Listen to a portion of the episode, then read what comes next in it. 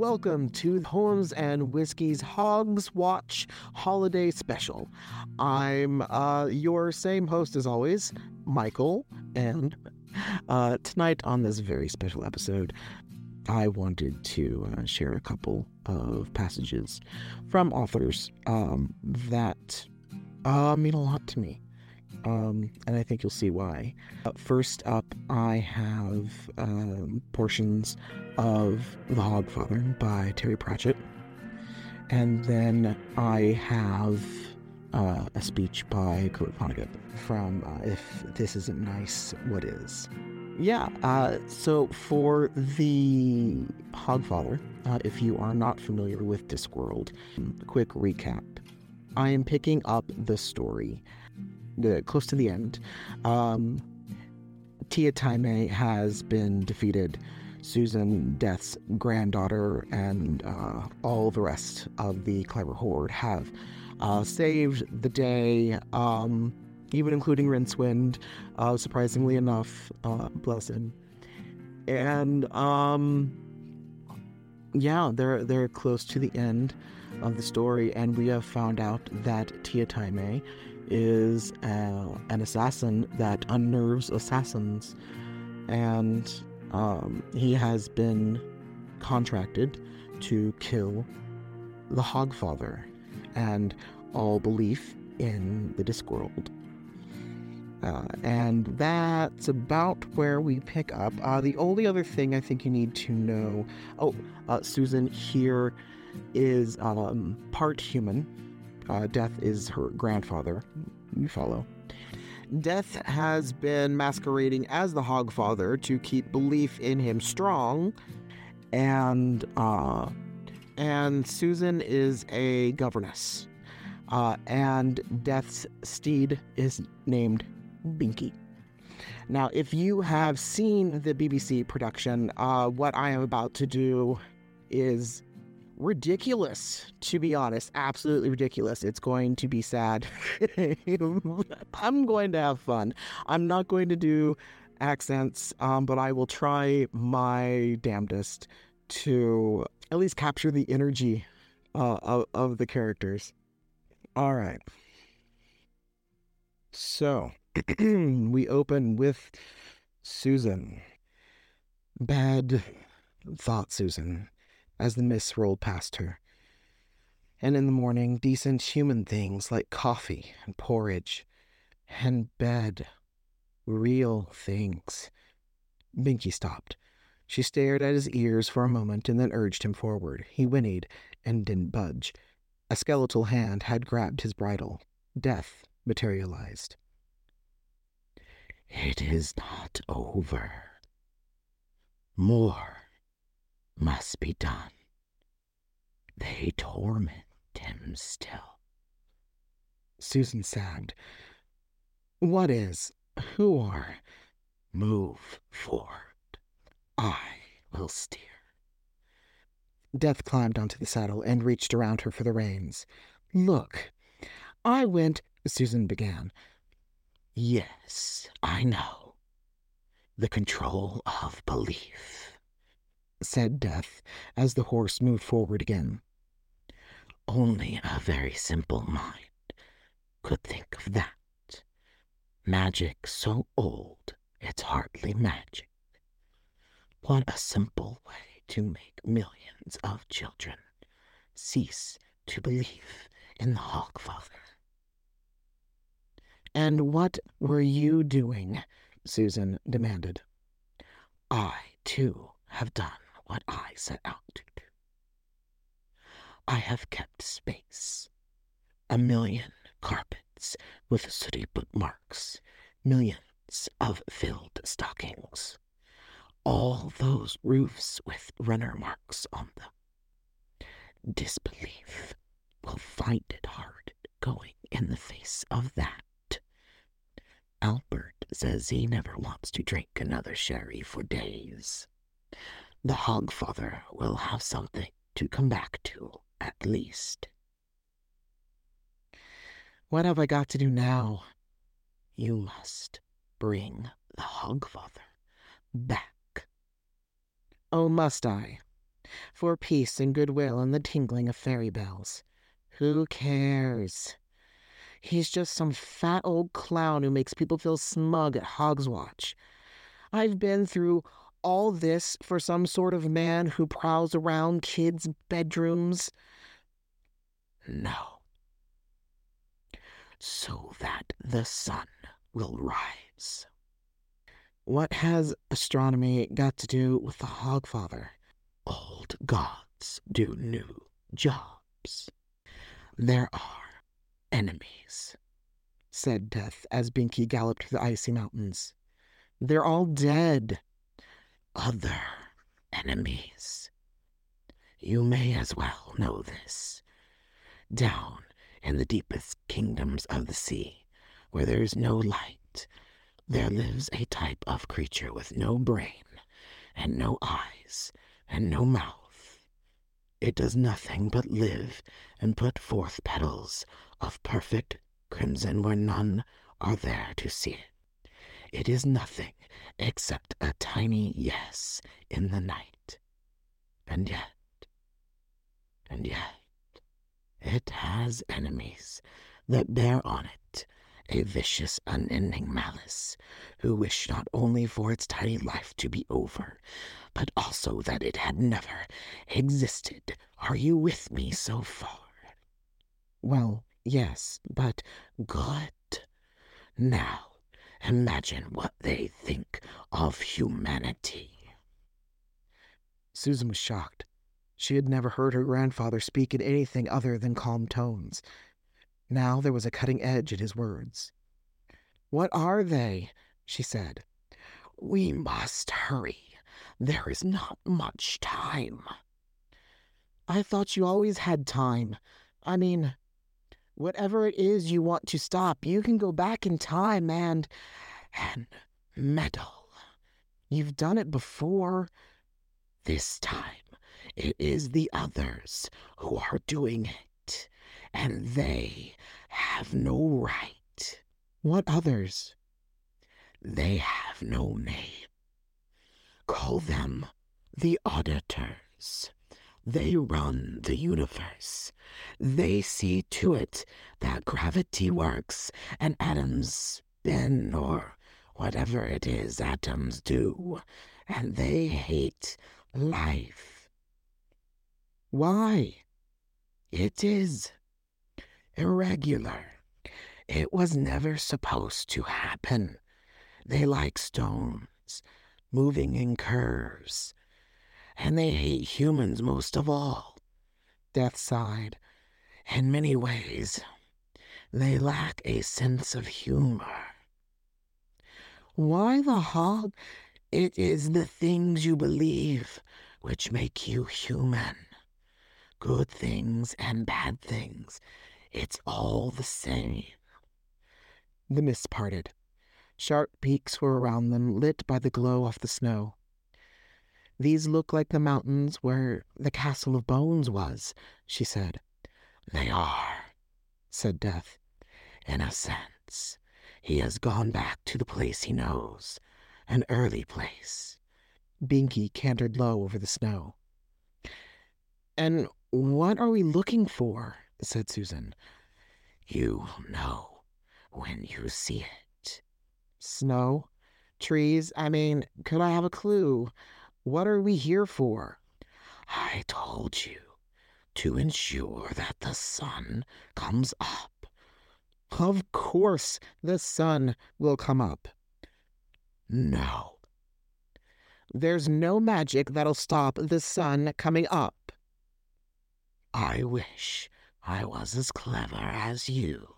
Susan stared down out of sheer annoyance and saw something below. Small dark shapes moved across the whiteness, running as if they were in pursuit of something. There's some sort of chase, she conceded. I can see some sort of animals, but I can't see what they're after. Then she saw movement in the snow, a blurred, dark shape dodging and skidding, never clear. Binky dropped until his hooves grazed the tops of the pine trees, which bent in his wake. A rumble followed him across the forest, dragging broken branches and a smoke of snow behind it. Now they were lower. She could see the hunters clearly. They were large dogs. Their quarry was indistinct, dodging among the snowdrifts, keeping to the cover of snow laden bushes. A drift exploded. Something big and long and blue black rose through the flying snow like a sounding whale. It's a pig! A boar! They drive it toward the cliff. They're desperate now. She could hear the panting of the creature. The dogs made no sound at all. Blood streamed into the snow from the wounds they had already managed to inflict. This boar, said Susan. It's. Yes. They want to kill the hogs. Not kill. He knows how to die. Oh, yes, in this shape, he knows how to die. He's had a lot of experience. No, they want to take away his real life, take away his soul, take away everything. They must not be allowed to bring him down. We'll stop them. You must. This is a human thing. The dogs moved oddly. They weren't running, but flowing, crossing the snow faster than the mere movement of their legs would suggest. They don't look like real dogs. No. What can I do? Binky was keeping level with it now, barely a few feet away. Realization dawned. I can't ride that, said Susan. Why not? You've had an education. Enough to know that pigs don't let people ride them. Mere accumulation of observational evidence is not proof. Susan glanced ahead. The snowfield had a cut off look. You must, said her grandfather's voice in her head. When he reaches the edge, there he will stand at bay. He must not. Understand? These are not real dogs. If they catch him, he won't just die. He will never be. Susan leapt. For a moment, she floated through the air, dress streaming behind her, arms outstretched. Landing on the animal's back was like hitting a very, very firm chair. It stumbled for a moment and then righted itself. Susan's arms clung to its neck and her face was buried in its sharp bristles. She could feel the heat under her. It was like riding a furnace, and it stank of sweat and blood and pig. A lot of pig. There was a lack of landscape in front of her. The boar plowed into the snow on the edge of the drop, almost flinging her off, and turned to face the hounds. There were a lot of them. Susan was familiar with dogs. They had them at home, like other houses had rugs. And these weren't that big, floppy sort. She rammed her heels in and grabbed a pig's ear in each hand. It was like holding a pair of hairy shovels. Turn left, she screamed and hauled. She put everything into the command. It promised tears before bedtime if disobeyed. To her amazement, the boar grunted, pranced on the lip of the precipice, and scrambled away, the hounds floundering as they turned to follow. This was a plateau. From here it seemed to be all edge with no way down except the very simple and terminal one. The dogs were flying at the boar's heels again. Susan looked around in the gray, lightless air. There had to be somewhere, some way. There was. It was a shoulder of rock, a giant knife edge connecting this plain to the hills beyond. It was sharp and narrow, a thin line of snow with chilly depths on either side. It was better than nothing. It was nothing with snow on it. The boar reached the edge and hesitated. Susan put her head down and dug her heels in again, snout down, legs moving like pistons. The beast plunged out onto the ridge. No, sprayed up as its trotters sought for purchase. It made up for the lack of grace by sheer medic effort, legs moving like a tap dancer climbing a moving staircase that was heading down. That's right, that's right, that's a trotter slipped. For a moment, the boar seemed to stand on two, the other scrabbling at the icy rock. Susan flung herself the other way, clinging to the neck, and felt the dragging abyss under her feet. There was nothing there. She told herself, He'll catch me if I fall. He'll catch me if I fall. He'll catch me if I fall. Powdered ice made her eyes sting. The flailing trotter almost slammed against her head. An older voice said, No, he won't. If I fall now, I don't deserve to be caught. The creature's eye was inches away, and then she knew. Out of the depths of eyes of all but the most unusual of animals comes an echo. Out of the dark eye in front of her, someone looked back. A foot caught the rock, and she concentrated her whole being on it, kicking upward in one last effort. Pig and woman rocked for a moment, and then a trotter caught a footing, and the boar plunged forward along the ridge. Susan risked a look behind. The dogs still moved oddly.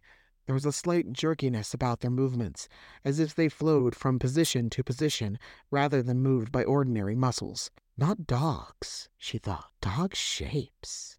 There was another shock underfoot. Snow flew up. The world tilted. She felt the shape of the board change when its muscles bunched and sent it soaring as a slab of ice and rock came away and began the long slide into darkness. Susan was thrown off when the creature landed and tumbled into deep snow.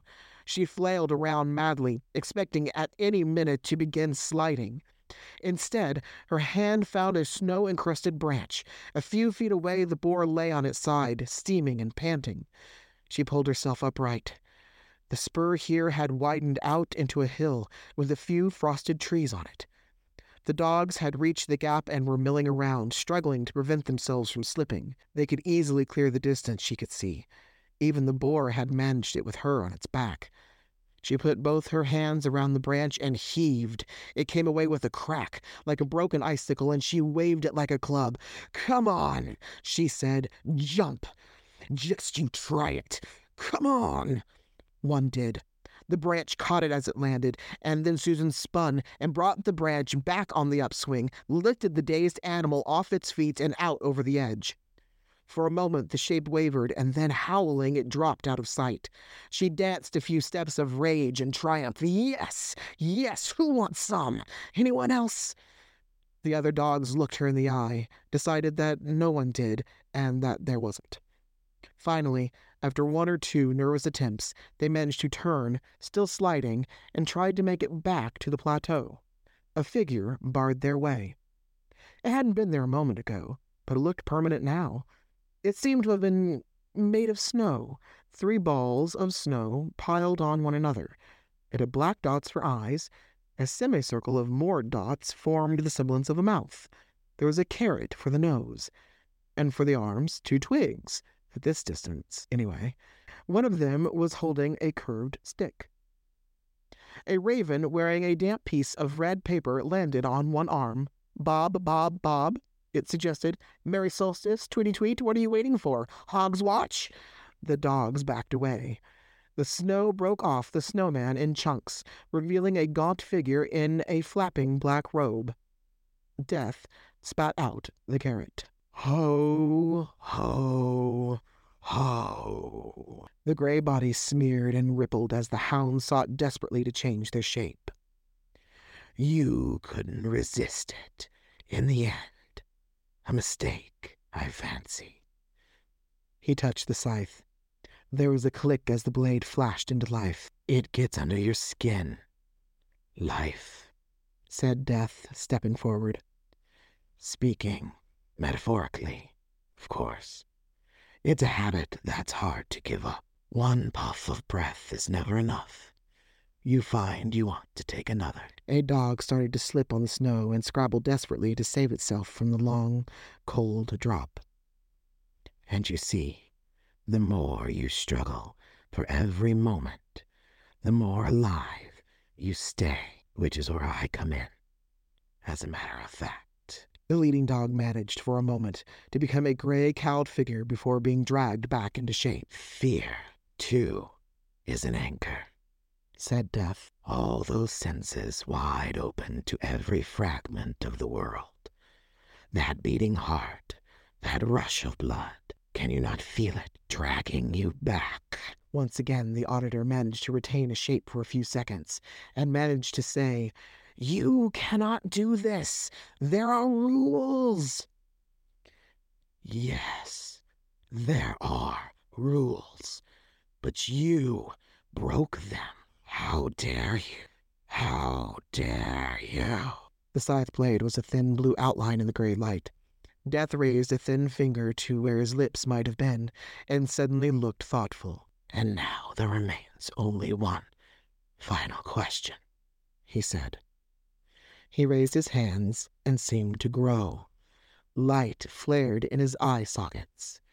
When he spoke next, avalanches fell in the mountains. Have you been naughty or nice? Ho, ho, ho. Susan heard the wails die away. The boar lay in white snow that was now red with blood. She knelt down and tried to lift its head. He was dead. One eye stared at nothing. The tongue lulled. Sobs welled up inside her. The tiny part of Susan that watched, the inner babysitter, said it was just exhaustion and excitement and the backwash of adrenaline. She couldn't be crying over a dead pig. The rest of her drummed up on its flank with both fists. No, you can't. We saved you. Dying isn't how it's supposed to go. A breeze blew up. Something stirred in the landscape, something under the snow. The branches on the ancient trees shook gently, dislodging little needles of ice. The sun rose. The light streamed over Susan like a silent gale. It was dazzling. She crouched back, raising her forearm to cover her eyes. The great red ball turned frost to fire among the winter branches. Gold light slammed into the mountain peaks, making every one a blinding, silent volcano. It rolled onward, gushing into valleys and thundering up the slopes, unstoppable. There was a groan. A man lay in the snow where the boar had been. He was naked except for an animal skin loincloth. His hair was long and had been woven into a thick plait down his back, so matted with blood and grease it looked like felt. And he was bleeding everywhere the hounds had caught him. Susan watched for a moment and then, thinking with something other than her head, methodically tore some strips from her petticoat to bandage the more unpleasant wounds. Capability, said the small part of her mind. A rational head in emergencies. Rational something. Anyway, it's probably some kind of character flaw. The man was tattooed. Blue whorls and spirals haunted his skin under the blood. He opened his eyes and stared at the sky. Can you get up? His gaze flicked to her. He tried moving and then fell back. Eventually, she managed to pull the man up into a sitting position. He swayed as she put one of his arms across her shoulders and then heaved him to his feet. She did her best to ignore the stink, which had an almost physical force. Downhill seemed the best option. Even if his brain wasn't working yet, his feet seemed to get the idea. They lurched down through the freezing woods, the snow glowing orange in the risen sun. Cold blue gloom lurked in the hollows like little cups of winter. Beside her, the tattooed man made a gurgling sound. He slipped out of her grasp and landed on his knees in the snow, clutching at his throat and choking. His breath sounded like a saw. What now? What's the matter? What's the matter? He rolled his eyes at her and pawed at his throat again. Something stuck. She slapped him as hard as she could on the back, but now he was on his hands and knees fighting for breath. She put her hands under his shoulders and pulled him upright and put her arms around his waist. Oh, gods, how was it supposed to go? She'd gone to classes about it. Now, didn't you have to bunch up one fist and then put the other hand around it and then pull up and in like this? The man coughed, and something bounced off a tree and landed in the snow. She knelt down to have a look. It was a small black bean. A bird trilled high on a branch. She looked up. A wren bobbed at her and fluttered to another twig. Then she looked back. The man was different. He had clothes now, heavy furs, with a fur hood and fur boots. He was supporting himself on a stone tipped spear and looked a lot stronger. Something hurried through the wood, barely visible except by its shadow. For a moment she glimpsed a white hare before it sprang away on a new path. She looked back. Now the furs had gone and the man looked older. although he had the same eyes.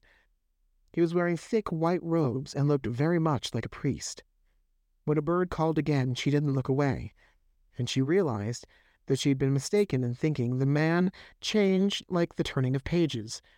All the images were there at once, and many others too. What you saw depended on how you looked. Yes, it's a good job. I'm cool and totally used to this sort of thing, she thought. Otherwise, I'd be rather worried. Now they were at the edge of the forest. A little way off, four huge boars stood and steamed in front of a sleigh that looked as if it had been put together out of crudely trimmed trees. There were faces in the blackened wood, possibly carved by stone, possibly by rain and wind. The Hogfather climbed aboard and sat down. He put on weight in the last few yards, and now it was almost impossible to see anything other than the huge, red robed man, ice crystals settling here and there on the cloth.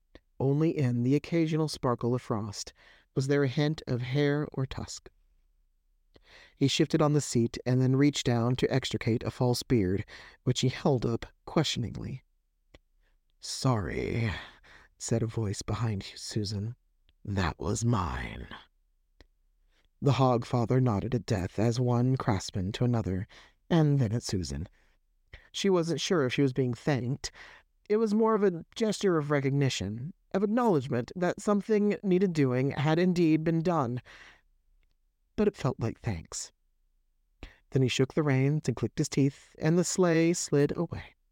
They watched it go. I remember hearing, said Susan distantly, that the idea of the Hogfather wearing a red and white outfit was invented quite recently. No, it was remembered. Now the Hogfather was a red dot on the other side of the valley. Well, that about wraps it up for this dress, said Susan. I'd just like to ask, just out of academic interest, you were sure I was going to survive, were you? I was quite confident. Oh, Good. I will give you a lift back, said Death after a while. Thank you. Now, tell me, what would have happened if you hadn't saved him? Yes, the sun would have risen just the same. Yes? No. Oh, come on. You can't expect me to believe that. It's an astronomical fact the sun would not have risen. She turned on him. It's been a long night, grandfather. I'm tired, and I need a bath. I don't need silliness. The sun would not have risen. Really? Then what would have happened, pray? A mere ball of flaming gas would have illuminated the world. They walked in silence for a moment. Ah, said Susan dully, trickery with words. I would have thought you would have been more literal minded than that. I am nothing if not literal minded. Trickery with words is where humans live. All right, said Susan. I'm not stupid. You're saying humans need fantasies to make life bearable. Really? As if it were some kind of pink pill. No, humans need fantasy to be human to be the place where the falling angel meets the rising ape. Tooth fairies, Hogfathers, little, yes, as practice.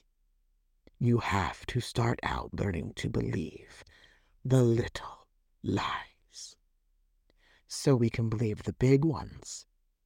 Yes, justice mercy, duty, that sort of thing. They're not the same at all. You think so? Then take the universe and grind it down to the finest powder and sieve it through the finest sieve, and then show me one atom of justice, one molecule of mercy. And yet, Death waved a hand, and yet you act as if there is some ideal order in the world, as if there were some some rightness in the universe by which it may be judged. Yes, but people have got to believe that. Or what's the point? My point. Exactly. She tried to assemble her thoughts. There's a place where two galaxies have been colliding for a million years, said Death, apropos of nothing. Don't try to tell me that's right. Yes, but people don't think about that, said Susan. Somewhere there was a bed. Correct. Stars explode. Worlds collide. There's hardly anywhere in the universe where humans can live without being frozen or fried, and yet you believe that a bed, a bed is a normal thing. It is the most amazing talent. Talent? Oh, yes. A very special kind of stupidity. You think the whole universe is inside your heads. You make us sound mad, said Susan. A nice warm bed. No. You need to believe in things that aren't true. How else can they become? said Death, helping her up onto Binky. These mountains, said Susan as the horse rose. Are they real mountains or some sort of shadows? Yes. And that was from The Hogfather by Terry Pratchett. This next is from If This Isn't Nice, What Is? Even more expanded third edition uh, by Kurt Vonnegut, The Graduation Speeches and Other Words to Live By. This is the third speech in the book, titled Let the Killing Stop. Barnstable High School, Barnstable, Massachusetts, October 23, 1969. After a Vietnam Moratorium Day Peace March in Hyannis, Cape Cod, Vonnegut spoke to 800 people that night who were crowded into the high school at Barnstable where he lived with his wife and six children. His overnight best selling novel, Slaughterhouse Five, inspired by his experience surviving the firebombing of Dresden as a prisoner of war, had been published the previous March. This is no time for a long and glorious speech. Our message is in the fact of our being here. Our present says all there is to say. Let the killing stop. There will be no cheering. We have nothing to celebrate. We are here because our leaders have made mistakes which have had ghastly consequences, cripplings, and death and corruption. We are here to help our leaders make sure that the tragedy will not go on and on and on and on, and that the final solution will not be genocide or a hydrogen bomb. We are here to help. Our president has had the best advice of honorable military men who are brave. Let him hear from honorable civilians as well. We're brave too. No speaker can lift your hearts tonight, for no speaker can say the only word you want to hear. There is peace in Vietnam. It might be possible to thrill some of you with a speech full of hatred for the brass hats and for the corporations who are making big money out of this war, but hatred has no place here tonight. This is a magic night. Millions of Americans are gathered in meetings like this all over the country, and the mood of this night is love.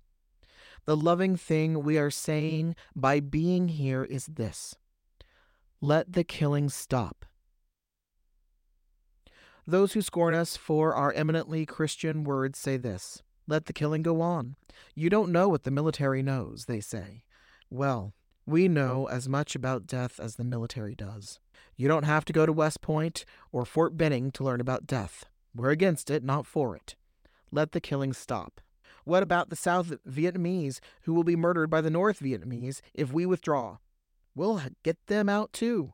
They can come over here and have their first taste of freedom. I do not propose to tell the shabby history of this war. It was a civil war. We weren't attacked there. We chose sides in the Civil War and we attacked. It was a horrible mistake, resulting in thousands and thousands of deaths for nothing. We're here to tell our president that we will not be ashamed if he admits it was a mistake. We can stand the resulting embarrassment.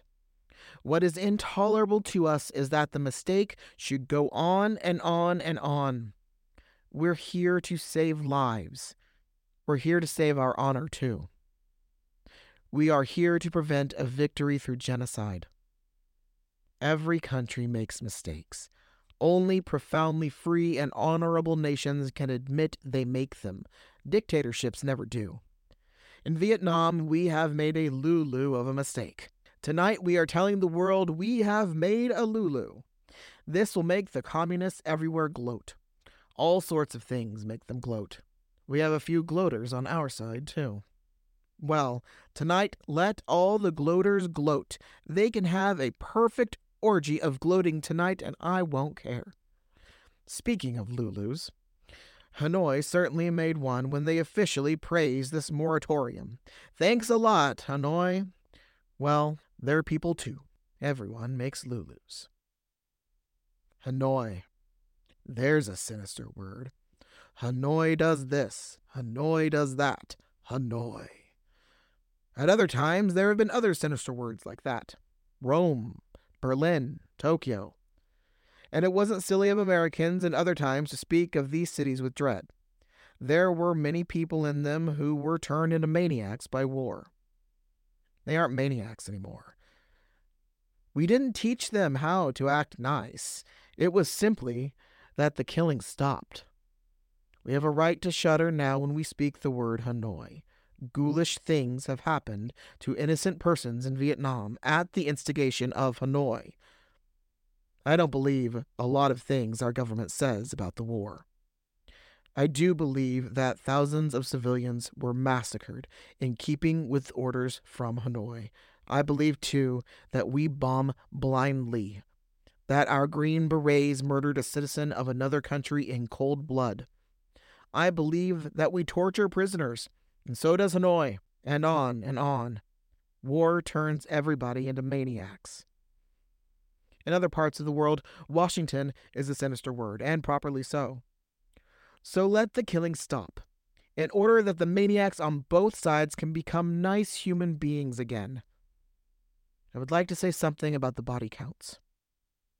This is how we measure victory, since we have no other way of doing so. We announce each day so and so many communists killed, Perhaps the other side counts the bodies of our young men and announces so and so many capitalists killed. The dead soldiers were barely out of childhood. They're dead capitalists and communists now. How ridiculous and untrue and gruesome. Let the killing stop. We live in rural communities and are consequently privileged to see acts of unselfishness and bravery almost every day. I am speaking of our volunteer firemen and our rescue squads. The moment the siren blows, they come. They live in the tradition of the American Minutemen, and God bless them for that. In the past, Americans have proudly responded almost as quickly to calls of war. This is properly called patriotism. Some Americans believe that this is the only form of patriotism. What does the patriot do? He goes to war. This is nuts. There are all kinds of things a patriot can do.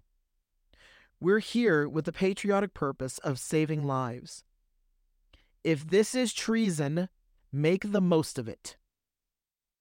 I hope nobody believes that we are supporting a democratic regime in Vietnam. We are supporting dictators who are supposedly on our team.